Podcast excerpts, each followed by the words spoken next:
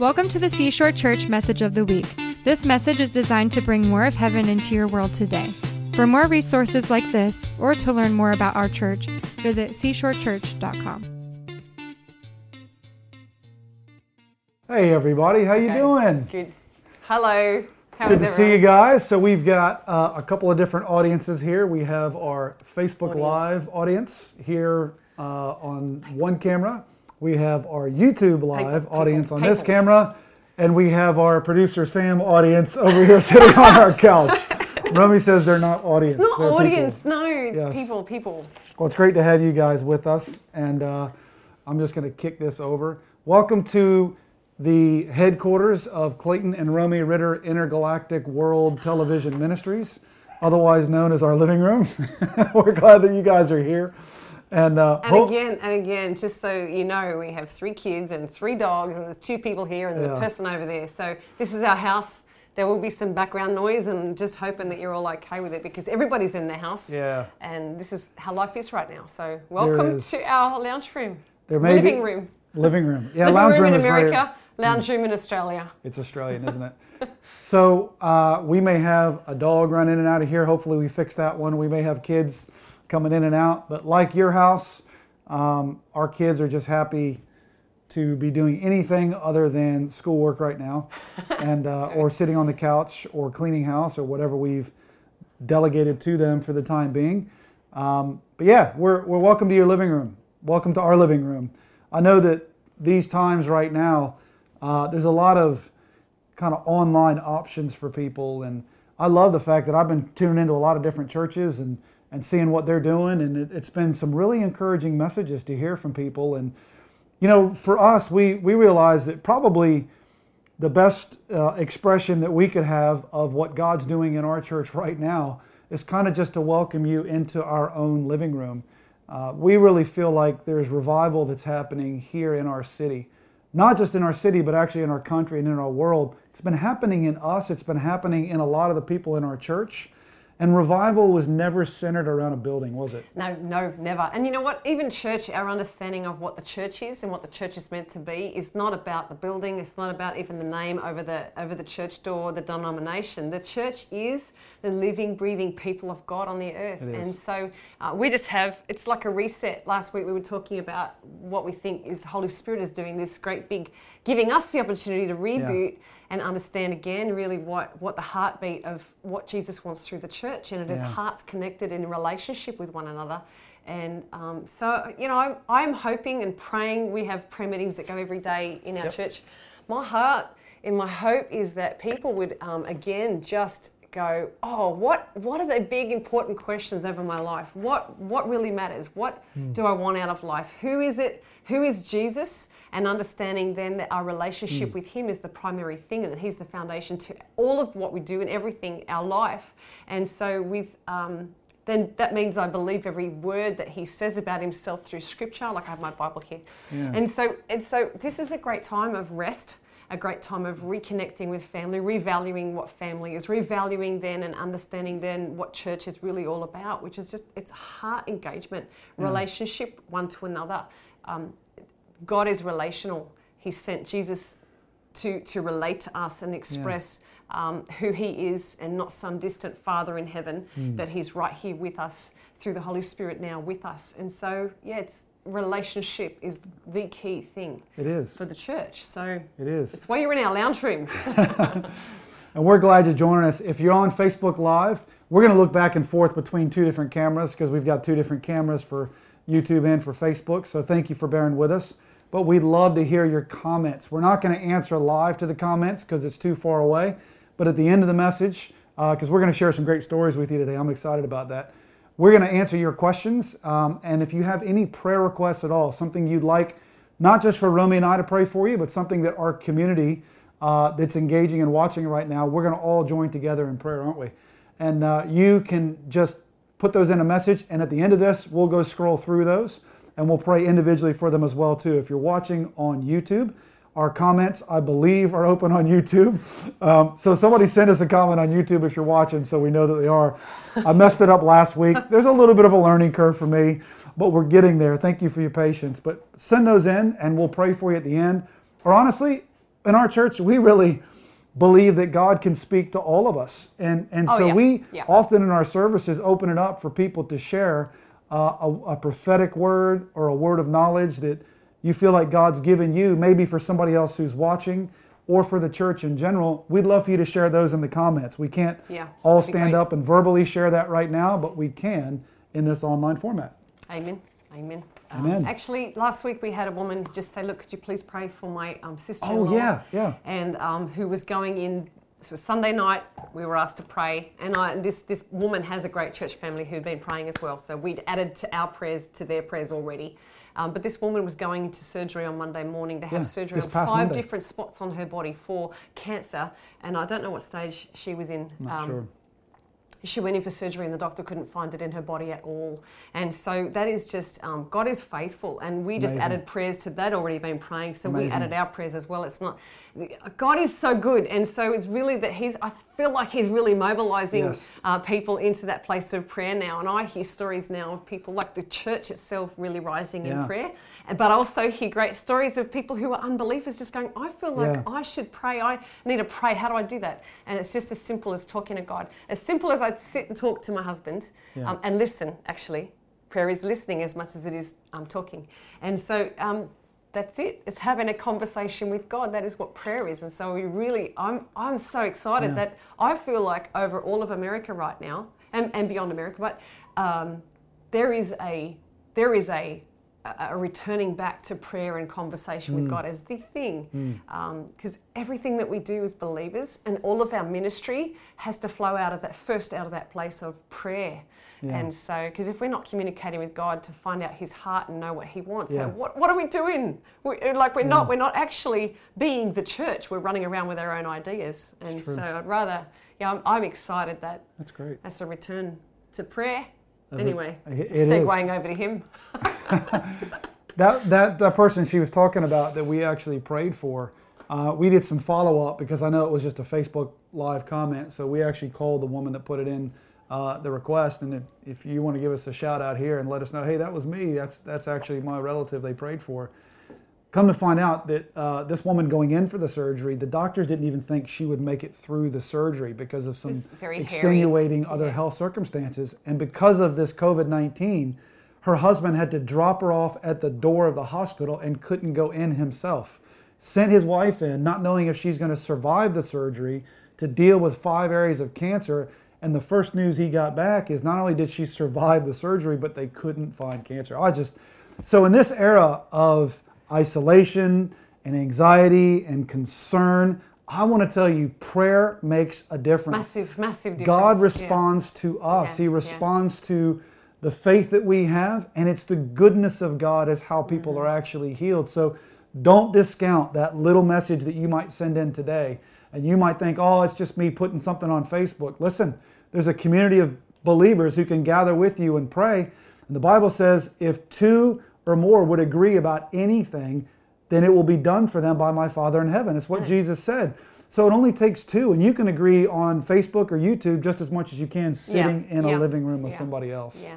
So Yeah. we want to encourage you to do that. But I know that, you know, one of the things that Romy and I keep hearing a lot from people, not just in our church, but in community in general, and our different sort of spheres of friends and, and uh, business people, is there's obviously a lot of concern about the economy, isn't there? Yeah, yeah, yeah. And jobs and people are having Yeah. cutbacks. Some have lost their job. Um, and what does that look like if you're a small business owner or even a large business owner? So there's a Hmm. Yeah. lot of concern. And it's a right concern. So we're not trying to discount it. Yeah. But we are going to really give some perspective to that Sure. today. We actually have some uh, some lots of people that we know who have lost jobs or business owners. We've got some friends that own a business that from now through June they've lost 95% of their business because it's an event-based business and all the events are canceled and so they're scrambling literally trying to reinvent their business right now Yeah. to be able to survive and they're kind of making it um, but it's challenging. I know there's a lot of people. We've got business owners in our church who have had to furlough almost all of their employees. And I understand the, the cost this has as the employee who's without a job. But I also understand what it means for that business owner who is really feeling the weight of not being able to provide for their employees. That's a tough time to live in. And when you don't know if that paycheck is coming, you're hearing news of, you know, stimulus money coming from the government and possible all of these things. But in the reality is, I don't have a job right now. I don't. I don't even want to look at my 401k. It's probably the best thing you can do right now is not look at your 401k. But it, it's just a time of uncertainty. It's not that maybe everything isn't doom and gloom right now, but if you keep watching the news, then you can find that creeping into your heart and realizing that even if I am okay right now, I don't know what the future is going to look like, mm. and that can be disconcerting, can mm-hmm. it? Mm-hmm. Mm-hmm. Um, but not not not knowing who God is, um, because in Him we have mm. um, the eternal truths of God outweigh anything that we're going through in the natural. And so we might have to walk through circumstances that are tough in the natural and real. And we're not trying to discount that again. We're validating, we're validating that reality. Yeah. But there's a much greater reality, and that is the truth of the Word of God. And God yeah. is our provider. God is the one who has um, who is ultimately in control. And I, I, it's that. Well, how can a good God let this happen? It's it's not. Mm. That's not. That's not this side of the argument. And by the way, that's not a, not a valid argument because He is a good God. He is mm. He is so so, good. And so we live in a broken world, and there's a lot of consequence to the brokenness. There's a lot of consequence to the mm. sin. And so, an individual sin or a whole nation sin, there's consequence yeah. to sin. There's evil exists in the world, and we have an enemy. So, it's not yeah. about a good God allowing bad things to happen. It's understanding that He is very, very good. And the more we can give our focus and attention to Him and His goodness and keep our heart and our light, um, actually, really keep in focus who Jesus is as King. Yeah. Um, the, the circumstances and the, the problem circumstances become very small in comparison to who he, he is, and he is good, and he is the King of heaven. Jesus mm. is the King of heaven, and every name every name under heaven must bow to his. And yeah. so when we can keep him in focus and not the problems and not what the media might be saying we need to keep mm. in focus, but keep Jesus in focus, then the circumstances of our lives, good or bad, are minimized in comparison to who he mm. is. And then we can start to get his instructions and his direction for life, his wisdom for life, and put in place the decisions that he wants us making that's when we get in a place where we start to really be on the receivers of um, great grace and yeah. uh, he meets need and he provides for people who are really following after um, his will and his heart in everything he does he does yeah. so. i realize why i'm not er, never good at looking at the camera when we do uh. this because i'm looking at you You're beautiful. I just I get so distracted. I'm like, she is so pretty. I completely forget everything I'm supposed to talk about right now. No, I'm not moving on. She's gorgeous. I love her. Today is actually our oldest child, Liam. It's his 17th birthday. Happy birthday, Liam. And I'm just looking at you going, there is no way that you are the mother of a 17 year old. You look 17. Oh, yeah, okay. and you're beautiful. really need to move on. You're beautiful. So I had to not stop getting distracted. I had to stop looking at that part of the camera. Oh, anyway, so um, stories. That's what we were going to tell. so we realize that, you know, in times when we're a little bit uncertain about what the economy looks like, what our own personal finances may look like over the next couple of years, you know, I'm not going to sit here and, and give financial advice. I'm not no, a financial no. planner, although we do have some great stuff that uh, some of our uh, financial people in our church that are in, in that profession are going to start to put out that I'm looking forward to. We actually have a Friday morning prayer meeting and Bible study with all of our business people at Seashore Church. And it's really just become a prayer meeting praying over businesses in our church and over businesses in our city. And one of our guys just started sharing some pretty amazing stories about what happened during the 2008 recession and how many companies were birthed in that recession that now are household names. And so we're going to put out some stuff on that pretty soon, but that's not the purpose of today. Today, we know that the Bible says in Revelation that they overcame by the blood of the Lamb and the word of their testimony. And your testimony is just your story.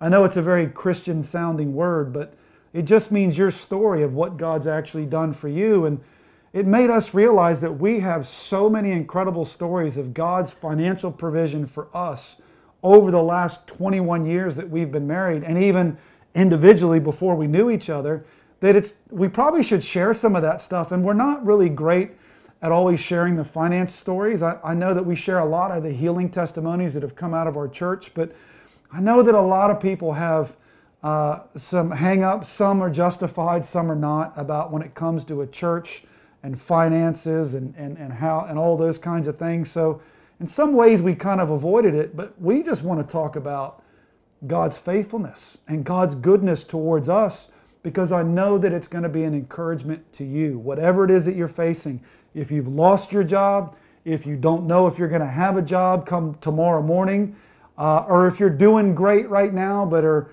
kind of feeling the weight and pressure of the economy as a whole, I know that stories like this can encourage you. And the thing about the word testimony is it actually Can, means can mean, yeah. It, can just it, you can say testimony. Do it again, God. Yeah. And so, um, whenever you hear someone else's testimony of finance or healing or whatever it is that God has done for them in a supernatural way and brought divine help, Yeah. um, you can say, you can pray into that. You can, and any in the Bible, by the way, too. You can pray into that and say, okay, God, do it again in my life. What you did Mm. Yeah. over there, do it again here. You healed that person. That gives me faith to believe for my healing. You Yeah. provided for that person a job or resource or finance. Do it again in my life because I need. I have a need here, and Yeah. God. Um, God is a good father, Yeah. and if you if you're if you're a parent here listening and you can understand this, you want to look after the needs of your children. There's not if winter comes around and you want to put a, cold, a warm Yeah. coat on them, you don't want them outside without a warm coat, and you want warm bedding, and you want a roof over their head, and you want to make sure they've got the right food, and you want to make sure that they've got a good education. All of those things that we can think of um, being parents ourselves that we want to provide for our kids. Um, that is out of the heart of the Father, who is our very, very good Father. And so he's, he wants to be the one who we depend on and who we look to and who we're really uh, looking for for real answers in our lives. Yeah, it is. Yeah. So let me share a story with you from Nehemiah. And uh, as we get into this, before we start sharing some of these, uh, and I'm looking at Nehemiah chapter 9, verse 19. If you guys have your Bibles and want to turn to it, I'm going to read to you. Uh, maybe next week we'll get the scriptures up on the screen uh, if we can figure that one out. But Nehemiah chapter 9, verses uh, in verse 19. To give you a little background on this, so Nehemiah was a guy who led the, the captives of Israel back to their country. Um, this was a time after what, well, now I'm getting too detailed, aren't I? Let me try to see if I can give a good synopsis of this. So there was this, this nation of Israel that consisted of the Jews, the Hebrews that were God's people. But because they had not followed God, they got led into captivity in a nation called Babylon and lived there for many, many years. But God left a remnant back in Jerusalem, and so he allowed, he moved the heart of the king of Babylon that the Hebrews could be able to go back to Israel and rebuild the city, rebuild the temple so they could worship God in that city again. Imagine that. Here they are in captivity and slavery for all these years, but now they're going to go back and restart what they once had. Yeah. Back to the design that God had. They're able to reboot their whole nation again. They're able to reestablish who they were in God and what His plan for them was. So when Nehemiah leads these people back to build this, the very first thing that they built was not the temple. And it wasn't the wall we know about. The first thing they built was an altar because they knew that they had not done the sacrifices they were supposed to do. And so they made the sacrifice first, then they built the temple, then they built the wall. But when he, uh, when Nehemiah was bringing them back, he did some things that were pretty interesting because these people had been living in captivity. They had been living in a time that was not good for their country, not good for their city, kind of like we're living in COVID 19 right now, but way, way worse. They had not known what freedom was. And so now, as they're beginning to move back into the promise of God, kind of like as if we're able to finally come out of our house and the virus is done, as they're moving back in to rebuild from the ruins that were there, Nehemiah goes through this chapter and reminds God's people all of the great ways God had provided for them in the past. That this was not a new thing God was doing. God had always provided for them long before they ended up in captivity. And so Nehemiah goes through all of these stories and says, I want you to remember all the times in our history when it seemed like everything else was against us, but yet God still provided for us. That's the word that we need to hear right now. And in verse 19, Nehemiah tells them, Because of your great compassion, you did not abandon them in the wilderness. By day, the pillar of cloud did not fail to guide them on their path, nor the pillar of fire by night to shine on the way they were to take. You gave your good spirit to instruct them. You did not withhold manna from their mouths, and you gave them water for their thirst. For 40 years you sustained them in the wilderness, and they lacked nothing. Their clothes did not wear out, nor did their feet become swollen. What a great promise from God that in all these moments of feeling like the whole world is caving in, God kept providing for them. Do you know that the 40 years they spent in the wilderness, their shoes never wore out and their clothes never wore out? Now, I'm, I'm a, a little bit of a runner. I'm not a very good one, but I, I like to run a lot of miles. And I know that my shoes last me about six weeks before my shoes wear out. I also wear a size 17 and way more than most. But I imagine 40 years and your shoes don't wear out. I also imagine 40 years, maybe they wanted some new shoes, some new branding, but God doesn't always give you exactly what you want. Sometimes He gives you what you need, but He always provides. And so God provided for them. And I want you to hear this because even when you stop noticing that God provides, He still provides. I wonder if they realized that their shoes weren't wearing out. I wonder how long it took for them to go, hey, normally shoes run out by now.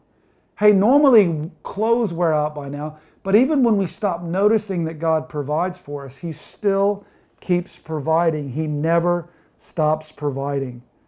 And I know that sometimes right now, concern over our finances can dominate our thinking. Like it can literally, it's like you've got a blinder right in front of you and you just can't see past it. There are things beyond the blinder, but because your finances become a blinder, you can't see past it. And so all you see is the need, all you see is the concern, and all you see is the lack. But I want to encourage you that God will give you a measure of faith to believe you to provide for you, to believe Him to provide for you. And sometimes we got to understand that even faith is a provision from God. But we want to encourage you with some stories. So, honey, why don't you start out? I think you had a story about before we even met, don't you? Um, yes, I do have a lot. Um, so we're trying to sort through what ones um, and I did think about I did think about this one, and it's um, it seems like a little gratuitous because it was about me trying to get a car, um, but it's not. Like understand, it's not gratuitous. Okay, um, I when I first finished college, university, I got a job as a professional, and so I was getting a great income, and but I was a young single girl back in so it was about 1994, single girl, got a job, great job. Mm pays great money, but I needed a car. So I had never been in debt. I'd never had debt before, and I thought I needed to get a um, a loan for a car, and that's. Mm. I, I, mean, I don't know how people like. For me, it was a big deal to go in debt, and I was really seeking God. Um, like I, I, could afford it. The budget was had lots of room in the budget, but it was just the, the idea of getting past the idea of getting in debt mm. over a car. And so I would keep praying, Lord, what should I do? What's the wisdom here? I need transport because I need to get to and from work and other you know transport needs, but what's wisdom here? And mm. every time I prayed, it, I would, he would drop um, Matthew 6 33 into my heart, which was seek first the kingdom of God and everything will be added. And I, every time I prayed for weeks mm. before I went and got a, uh, the car, every time the verse. And what, what that was is God providing faith in my heart to mm. understand He was reassuring my heart, You're seeking me first why are you so concerned about getting in debt over a car? So, what I did was, um, I did get a loan for a car. It was just a $10,000 loan, not even a lot of money, right? Not, and anyway, so I got a loan for the car, bought the car, and then that same week, I was given two more cars. That's why I'm saying it sounds quite gratuitous on the one hand. It wasn't gratuitous. Given it was, two yeah. So I bought a, I got a loan, bought a car. I was like, oh, I've got a car, okay and then got hmm. over the top of that was given two more. And I sat with God going, this seems really weird now. Why, why all the thinking, should I get a loan? Should I get a loan? Why all the Bible verse just constantly pounding in my spirit, that Bible verse? And it was the Lord just said, Look, this is the over and above. I want wow. you to understand that there's so much abundance here. There's abundance, and you're, you were thinking from a place of lack should I get a car? Should I go in debt? And God was trying to break that on me so I was given, I, I, bought the car, but then was given two more cars. One of them I gave away. And um, since then, since that time, that was, I mean, that's early 90s. Since that time, we've been given cars and given cars away ourselves since because um, something just broke off me in a way that I could just go, oh, God is the God of abundance. I was concerned and worried about one car and transport to and from and getting a loan. And here he was going, oh, yeah, do that. Um, I bought myself the car. Um, and with a little BMW, so it was like a, it was a pretty nice one. Um, but on top of that, he mm. gave me two more cars to go look at the abundance. Mm. He is the God of the abundance. He is the God of, um, he owns the cattle on a thousand hills, right? And so we can't limit him to what we think our needs. We get in our head, we have this need and it's expensive and it's bigger than me and it's overwhelming. And he's like, I am God. Mm. Pray, trust me. I have ways and means beyond the, what we can think or fathom or try and strive into ourselves. So that was just three cars later. wow. Um, three cars. Yeah. so, she started telling me the story, and I'm going, wait, was the loan the the provision? Because that doesn't really no. sound like a provision. And she goes, no, you don't understand. After I got the loan, two different people gave me a car. So the loan, after the loan, and the, I'm like, I, I, I it's so out of the box for me. I couldn't get my head around it. And the uh, loan, uh, I'm just, I will just give context. The loan was not the provision for finance and the yeah. cars. The loan, the, the loan, God, I took out a loan for the car, which I paid back, but the, and fully and quickly. But uh, um, the loan, getting the getting the loan, it was the God was giving me the provision of faith. Yeah. The faith in our heart. Pistis is the Greek word for faith, and that is the persuasion of the Holy Spirit in our heart. And he was persuading me to go, it is okay, this is doable, you have it mm. and all in your budget and you can do it, it's mm. manageable. Mm. Yes, go ahead, do it. So he was providing faith to do that. And then blew me away that a week, within a week, I'd been given two more cars. So it was the over and above that was, yeah. Anyway. I'll, I'll, I'll take some of that. I don't have that story. I wish I did. That's a great story. You know, I remember um, I think when, when Romy was telling me the story, I was actually, I think just yesterday we were talking about this. The thing that really struck me is when she was trying to decide whether she should get a loan or not. That's a big deal. She had a job and could easily pay this loan. It was $10,000. It wasn't like a big financial burden, but no. she needed to kind of hear from God that, hey, this is, this is okay, this is doable. Debt's not something we're big fans of, no. even back then. Mm.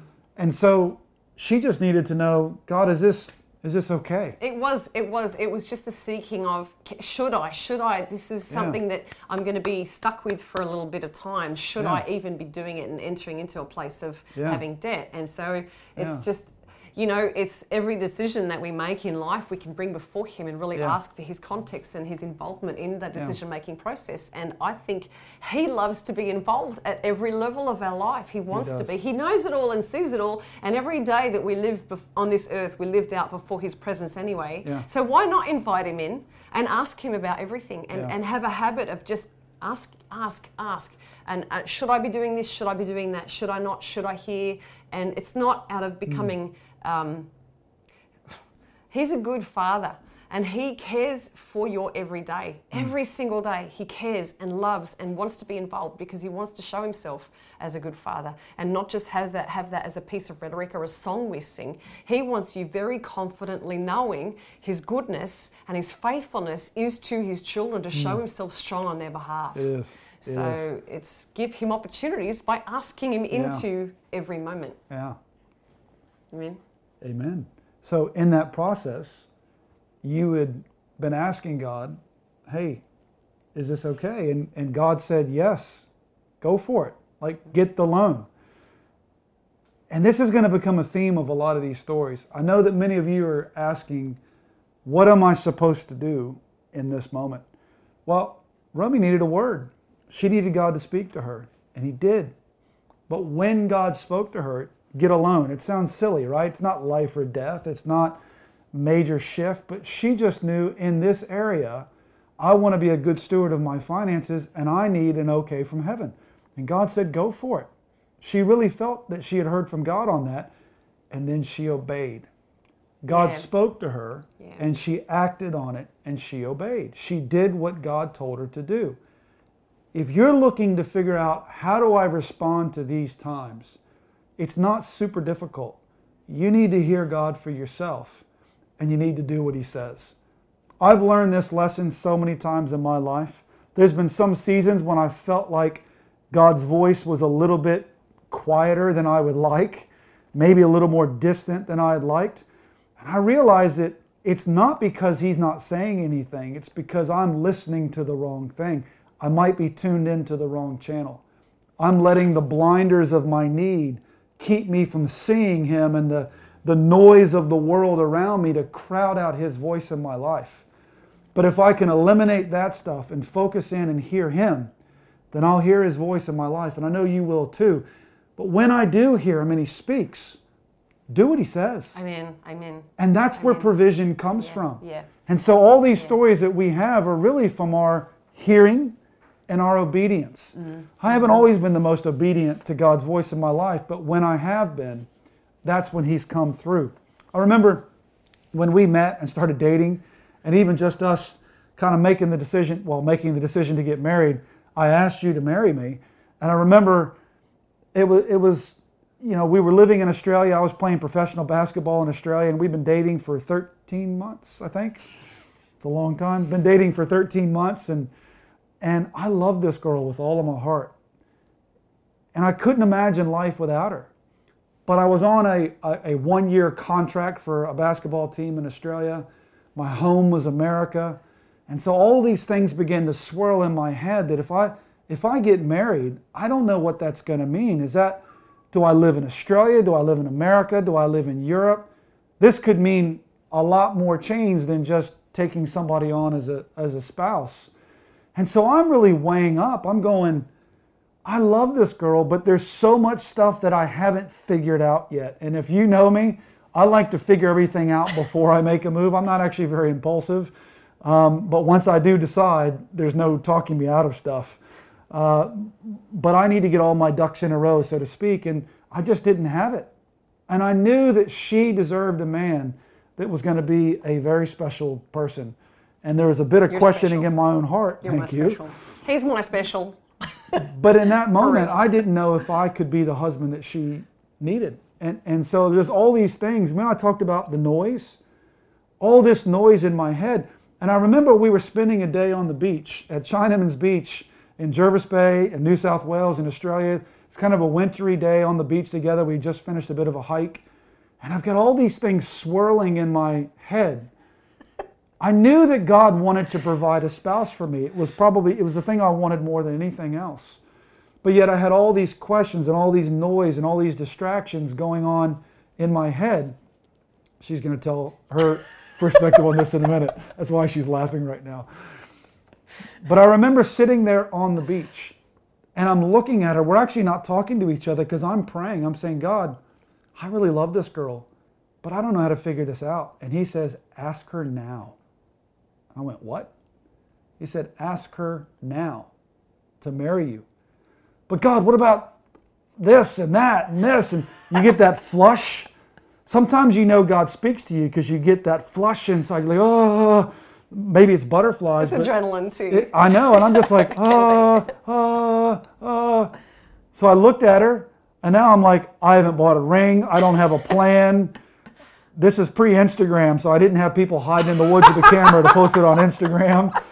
And I just went, um, I don't have much of a plan, but would you marry me?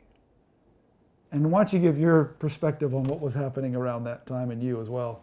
Well, I, I didn't know. So I was 29 years old, and I um, hadn't really dated and um, before, so I didn't really even know what it meant to have a boyfriend. so, um, but I just remember on the beach for a little while in silence, and he's not saying anything, and but I'm praying. So he's sitting praying one thing, and I'm sitting praying something as well. But I was sitting praying because we'd been dating 13 months, and I was praying, God, I don't want to keep wasting my time dating someone who's just playing games here. If he's not going to ask me to marry him, I'm, I'm wasting time. There's more things to be doing in the kingdom than just dating and having fun. So. I told you she's going to need a special man, right? I told you that. If he's not going to ask me to marry him, I really, I'm going to not keep dating this person. Yeah. And then he popped the question. It was literally that was what was going through your mind. And then I popped the question. So when I said, Would you marry me? she looks at me like a deer in the headlights and she doesn't say anything. I got no response at all. And then she just kind of, a little tear comes out and she gives me a big hug. I'm like, I did I'm like- say yes, but it was through. through Wow. Oh my I gosh, had you to just ask. answered my prayer, God. I'd said, is, is, is, that a, is that a yes? she goes, yes. Yeah. And it's almost as if in that moment, I know that God wanted to provide a wife for me. It was what I wanted more than anything else in the world at that point in time. But yet all the noise was crowding out what I could hear from God, but I needed a word from God. And I'm sitting there asking God. At the same time, Romy's going, Is he ever going to ask me to marry me? It's almost as if God's on a got two telephones. He's like, Hey Romy, hang on a second. Hey Clayton, ask her now. Hey, watch what happens. And then I ask her, and boom, there it is. See, it's not just hearing, it's hearing and obeying. We've been married 21 years now, and I am more in love with her now than I was then. That might not be a financial provision story right it's now. relational provision. But it's right- relational it's good provision. It's the better provision than even the finance. So Hear his voice, do what he says. So then we get married, and. Don't hit that. Don't hit the microphone. I just hit the microphone.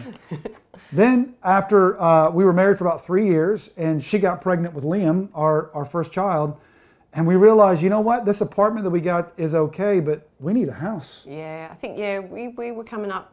We were well. We had we were married four years when um, we had him, but we were living in a small apartment, and honestly, it was all we could afford at the time, so no big deal. Um, but but I, but it was small, and I um, was pregnant, and as women do when they're pregnant, they whip maternity clothes. I had to put my regular clothes because it's a tiny wardrobe, tiny apartment, tiny wardrobe. I had to put my um, maternity clothes away in a box and put that, oh, sorry, my regular clothes away in a box so I could fit my maternity clothes in the wardrobe. And this was a Friday afternoon.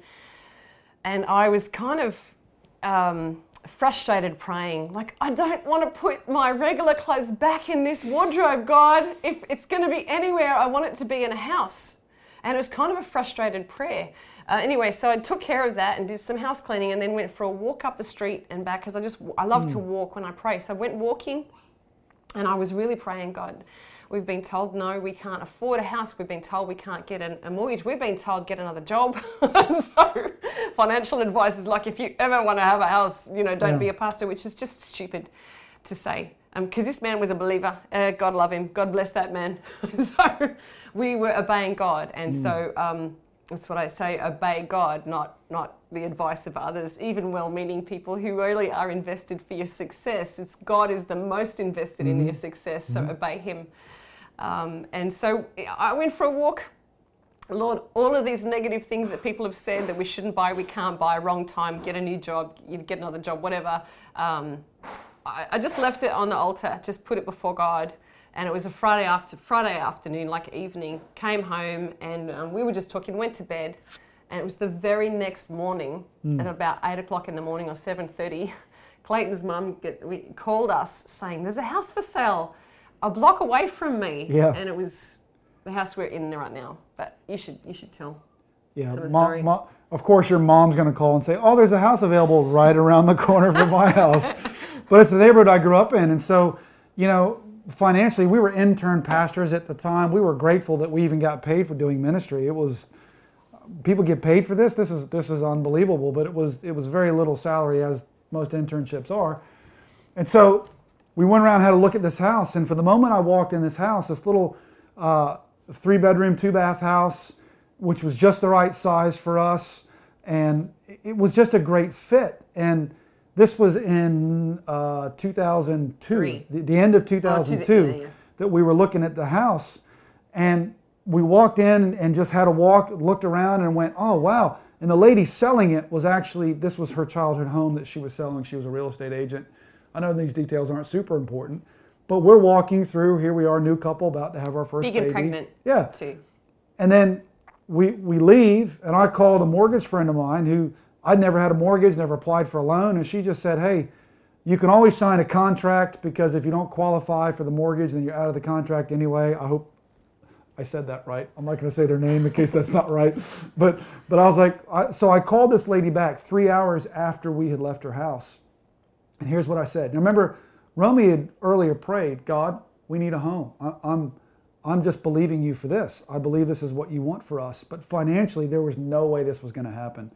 And this was right before the housing boom took off.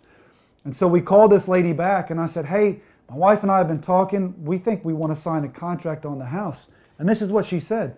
She said, I'm so glad you called back because 10 other people came in after you.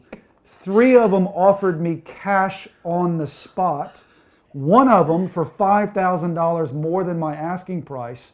And I told them all no, just hoping you'd call us back. Yeah, yeah. And so, Who does that? no, Nobody does that, right? Turn down cash more than the offering Yeah. price. So then Uh, yeah. we, we, we somehow miraculously qualified for this mortgage. I don't know how this happened.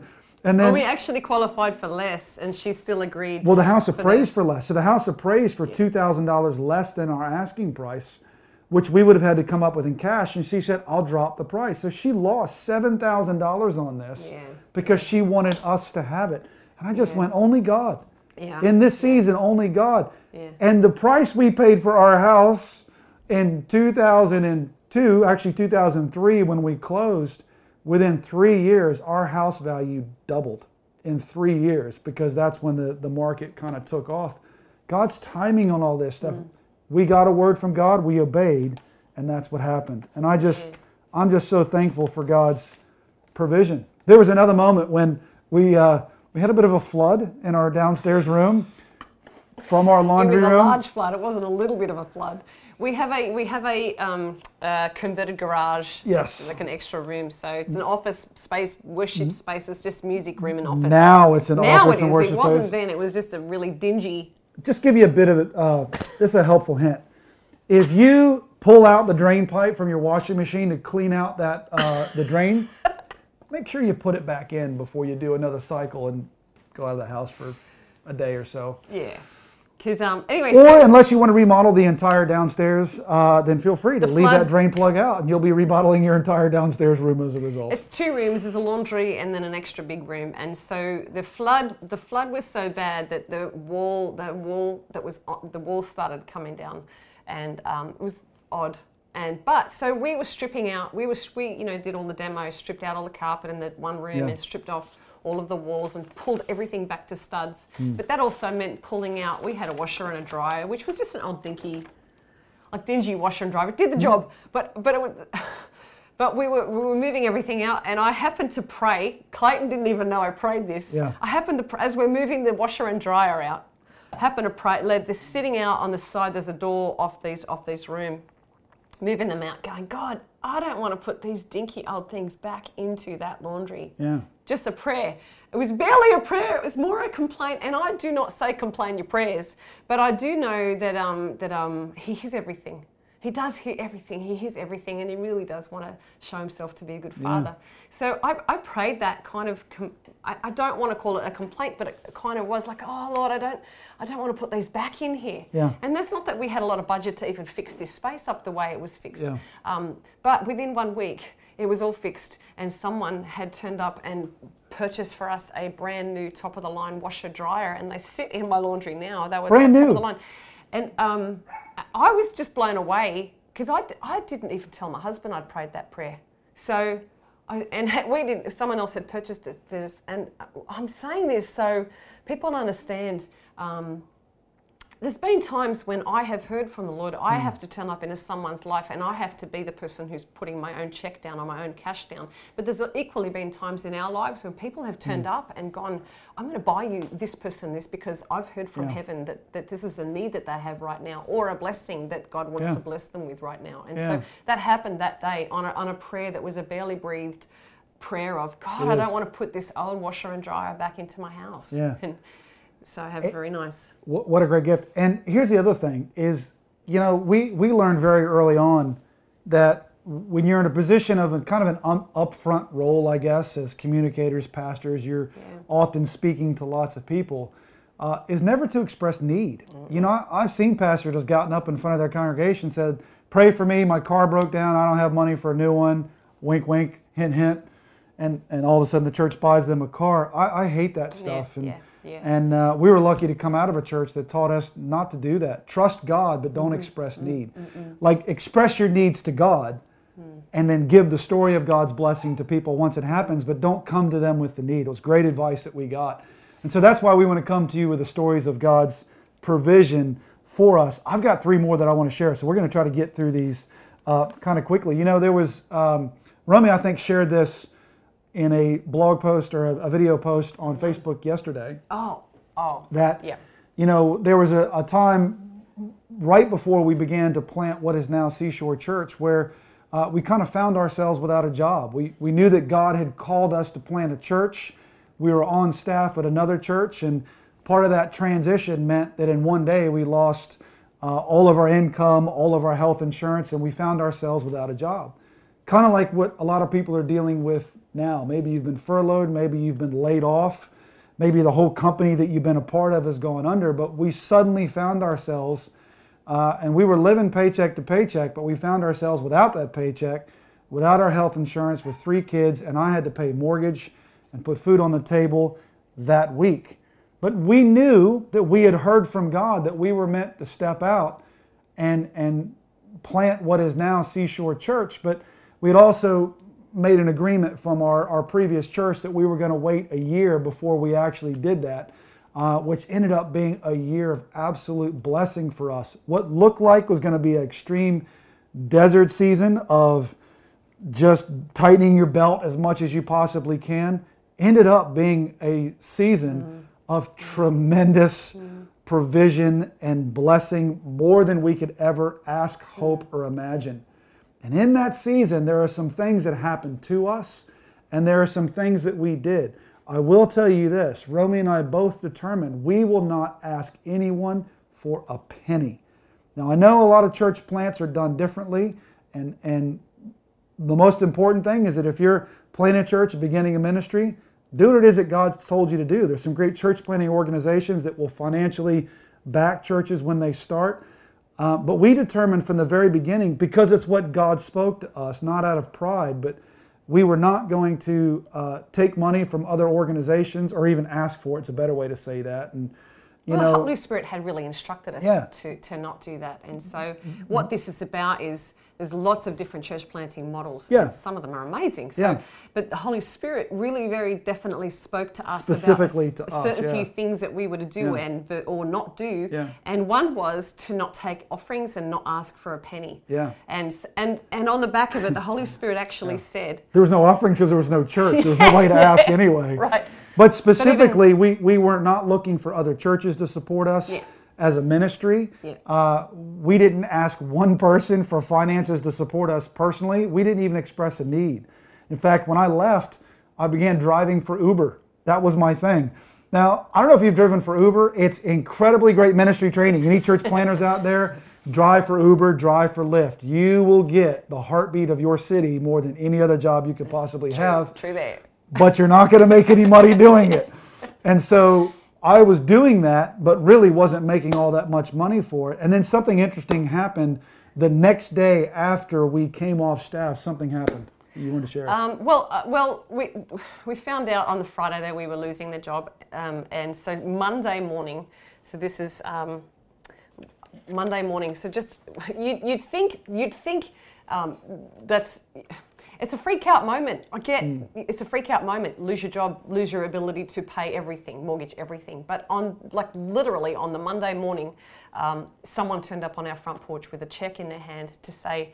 Um, unrelated to the story, unrelated to anything that we'd done for many, many years. We knew this person from 10 years earlier only and had not had contact. So, this is how I know it's the Holy Spirit because this person was sitting in there, a different church on a different, on- on the Sunday, and um, said that the Holy Spirit spoke to them that day that, we that she was to come find us, that we was planting a church, and that she was to come join us. And, and she gave us the first check toward what we were doing. And to me, to me, that was just the Holy Spirit.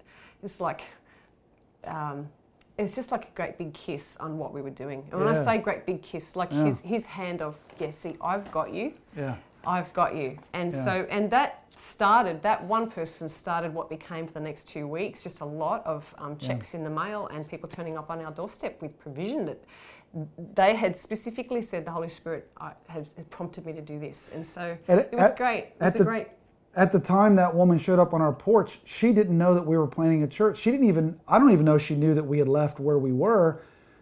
But she heard from God and she had obeyed what he said. I think the check was $57. I think that was what the amount was. was. Yeah, it was like, it, it was small. It wasn't it, small it was, for her it started, because it started a floodgate. Yeah, but yeah. it was like the seed that was sown, and it was God's way of saying, "I told you, if you do what I said, if you hear me and obey me, I'm going to provide for you." And one of the specific things God told us, not the same for everybody else, was don't raise finances. Watch me provide for you. And so I was like, "Okay, God, I got to pay bills."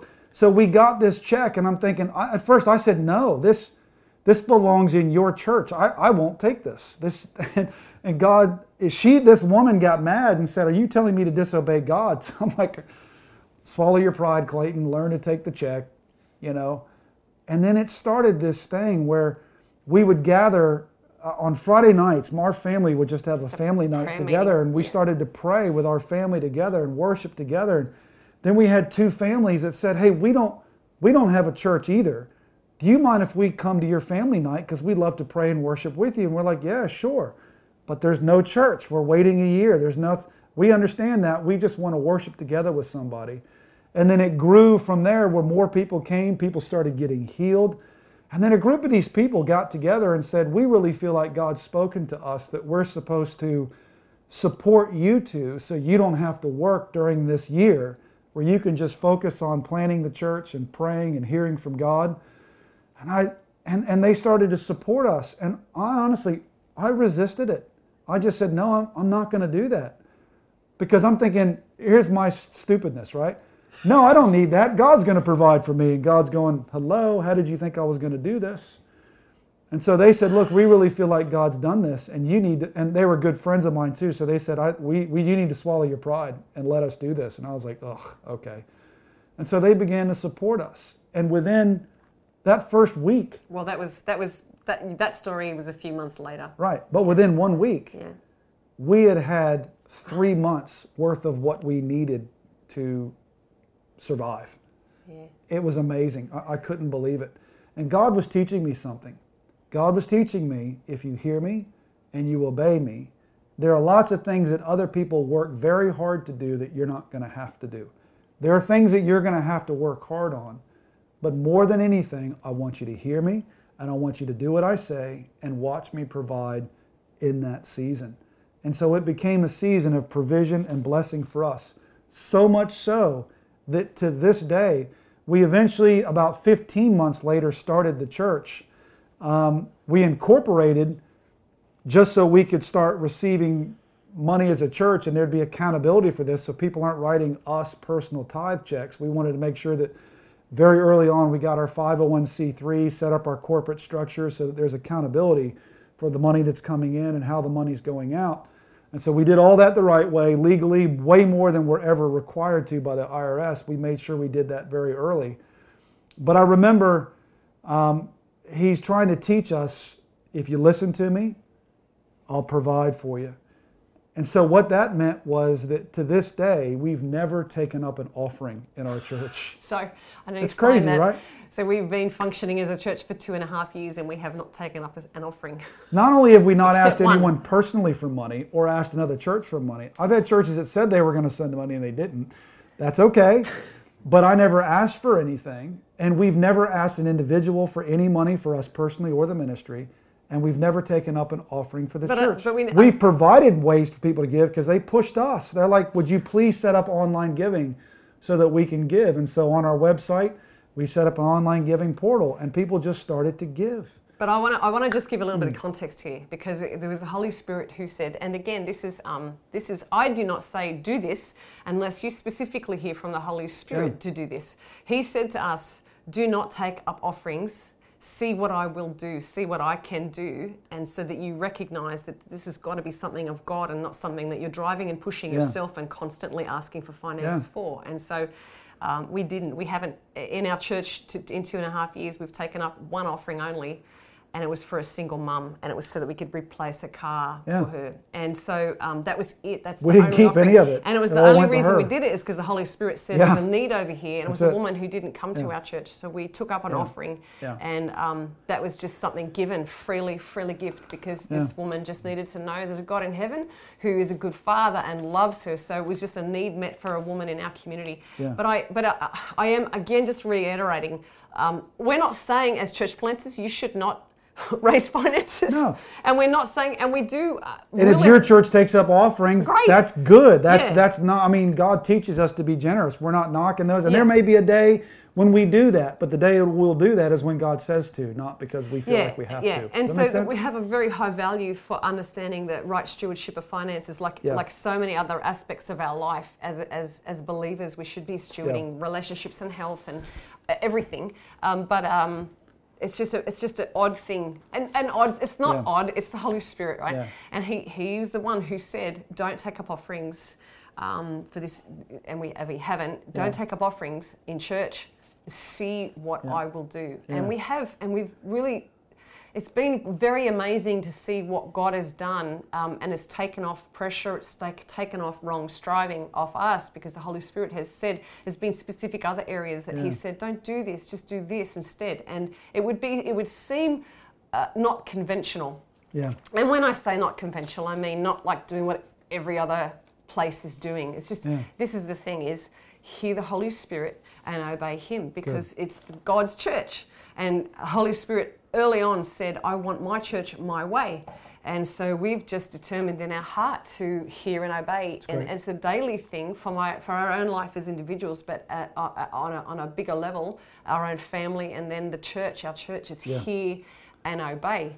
And so if you if you're in the place of flowing in the Holy Spirit, listening to Him, practice practice hearing His voice because He's very very involved in you hearing His voice and you confidently knowing what His voice sounds like. And you being able to say, I've heard God and I know what I have to do. I know what decision I have to make. I know what I have to do over here. I know what I have to do. He's very, very, he takes the initiative to um, make his voice known to you and for you to have faith to know it's his voice. Um, I have another really quick story. Um, I think that might have just interrupted the. that's all right. Thank you. Thank you. Um, sorry, we've got a phone call. That was call. me getting was a phone call on my Facebook Live phone. So, can I can I tell one one more story too? Yeah. So Okay. here's another cool. So in that season, right when we first had, it was within like I think a week or two of us coming off staff and not having a salary, not having any health insurance, not knowing where it's going to come from. Romy comes to me and she goes, "Hey, I think I've heard from God again. I think I'm supposed to get my master's degree, my master's in divinity." And I got excited. I was like, It's about a month later, two Oh, months, two months month- later. Yeah, yeah. "She's going to correct all my dates." No, I, well, So, because I can't remember dates, so I'm glad she does. So, in that process, she and I'm get excited. I was like, "Oh, that's great!" Like, in, yeah, I was going to afford that. like in three years, right? Like when once we get everything going, and she goes, um, "No, I think I'm supposed to do it now," and I just applied, and they accepted me, and I was like, "Oh, okay. Well, how much is the first class?" And she goes, "Well, it's it's seven hundred dollars," and I was like, "Man, that is that is beyond what we've got right now, but okay, I'll get some faith for it. Let's believe God. He's provided for us before. And whew, okay, let me get there. And then she comes back to me the next day and says, um, I was spending some time with God again, and I'm actually supposed to do two classes. Honey, maybe you shouldn't spend so maybe you shouldn't spend so much time with the Lord. Maybe this is some me time that you need. And she said, she said it's, and I got the numbers wrong. It's uh, actually eight hundred dollars a class, and I forgot the book fees too. Or she just found out. I said, well, how much is all this going to be? And she said it's two thousand dollars. And honestly, my heart's response in that season was, in a little bit, my heart sank, but I know that she can hear from God, and I know how to trust God and obey God, and she does too. But I'll be honest with you, I did not have faith for $2,000 in that season. I didn't. And so it was I'm- for another 2000 after we'd seen and believed everything else. It was, it was Right. more This is again. on top of the mortgage and the, the food on the table, the show, all that sort of stuff. And so, um, you know, I, I was like, Uh, here, I didn't have faith for it. I didn't. But here's what I told God I said, God, honestly, I, I need faith for this. I don't feel like I have it, but I trust you. I trust you. And that Proverbs 3, 5, and 6 says, Trust in the Lord with all your heart. Lean not unto your own understanding, but acknowledge him in all your ways, and he'll make your path straight. So I said, I may not have a gift of faith for this, but I can trust you. And I trust that my wife can hear from you, and I trust that you can speak to her, and we're going to obey, which means we're going to trust you in this area. Now, I didn't go out and figure out how to make $2,000 because that was something God had specifically told us. I don't want you to go work and make this happen. Watch what I do. The very next day, we get a knock on our door. I mean, how many times can you get a knock on your front door? There's a lady standing on our porch. No small talk. We knew this person, but she said, God woke me up at three o'clock in the morning and told me that I'm supposed to write a check to you, and it's a very specific amount. Here is her check, and it was for $2,000. The exact amount, not the 700, but the $2,000, and I almost hit the floor. I'm long past the point of arguing with people about supporting us, but she had no idea. Remember, we don't express the need. She had no idea that we had a need for this. She had no idea we didn't have any money for this. And that's a big check.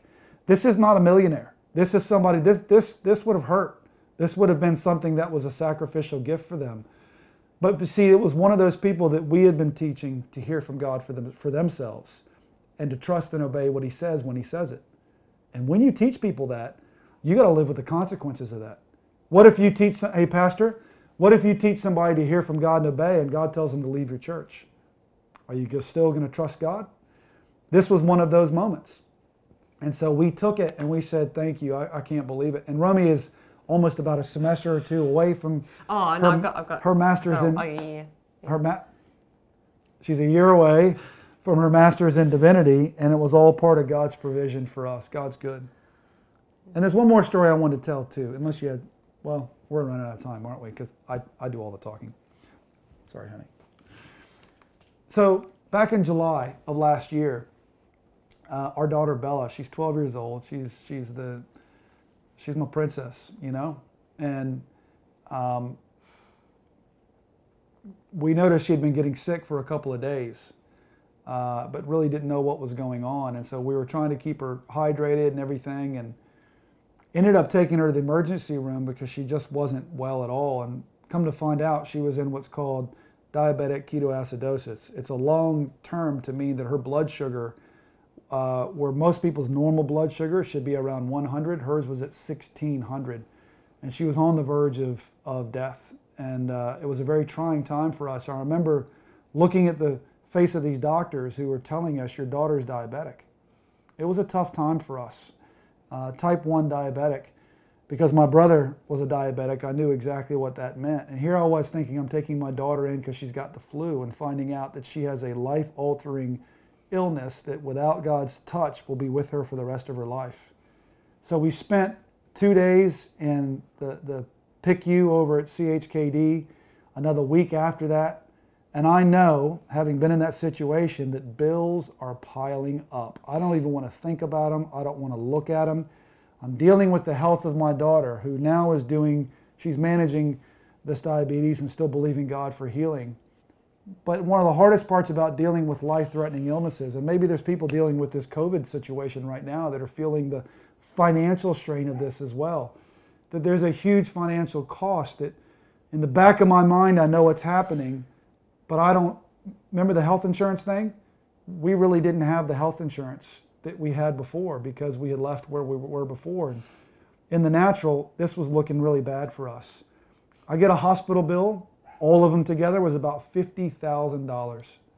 And I just went, Lord, you provided a $57 check on our porch.